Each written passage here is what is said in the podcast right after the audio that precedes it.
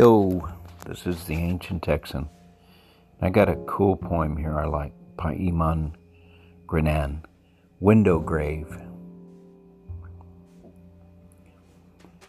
The dead bee lies on the window ledge, a relic, its amber yellow body barred in black, and its head tucked in, dust gathering on every follicle and on the geodesic dome of the head, all tucked in and tucked away. So neat as death. And the many flies, too, all sizes, laying on their sides as if asleep.